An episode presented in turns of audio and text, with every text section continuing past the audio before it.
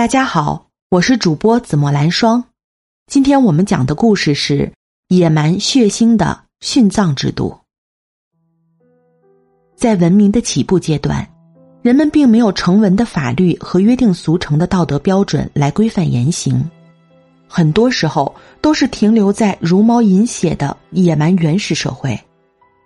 最能体现这一时期野蛮血腥特色的，那就是殉葬制度了。殉葬这种制度可以说是封建社会里面最让人愤怒的事情了。为了一个死人，竟然残忍的杀掉那么多无辜的活人，这和禽兽有什么区别？根据考古发掘得出，这种制度最早应该出现于商朝时期，而且还是用活人殉葬的。到了后来，在春秋战国时代有所发展。在秦始皇死后，则达到了顶峰。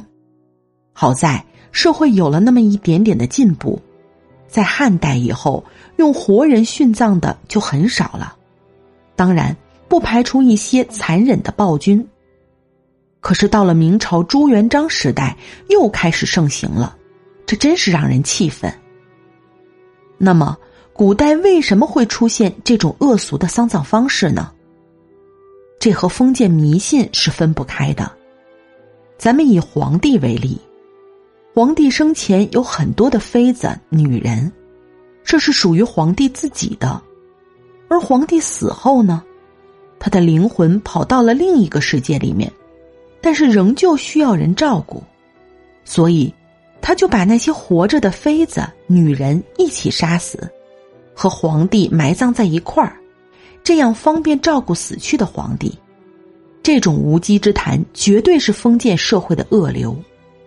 下面就和大家聊一聊，这用活人殉葬的方法到底有多么的变态和残忍。殉葬最常见的方式之一就是毒酒或者毒饭菜。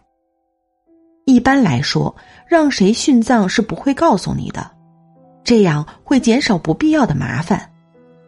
负责办丧事的人根据死者生前的遗言，把需要殉葬的人员聚集到一块儿，然后请大家吃顿饭、喝个酒，等大家喝过吃过，就毒发身亡了，然后就会被拉到陵墓里面和死者埋葬在一起。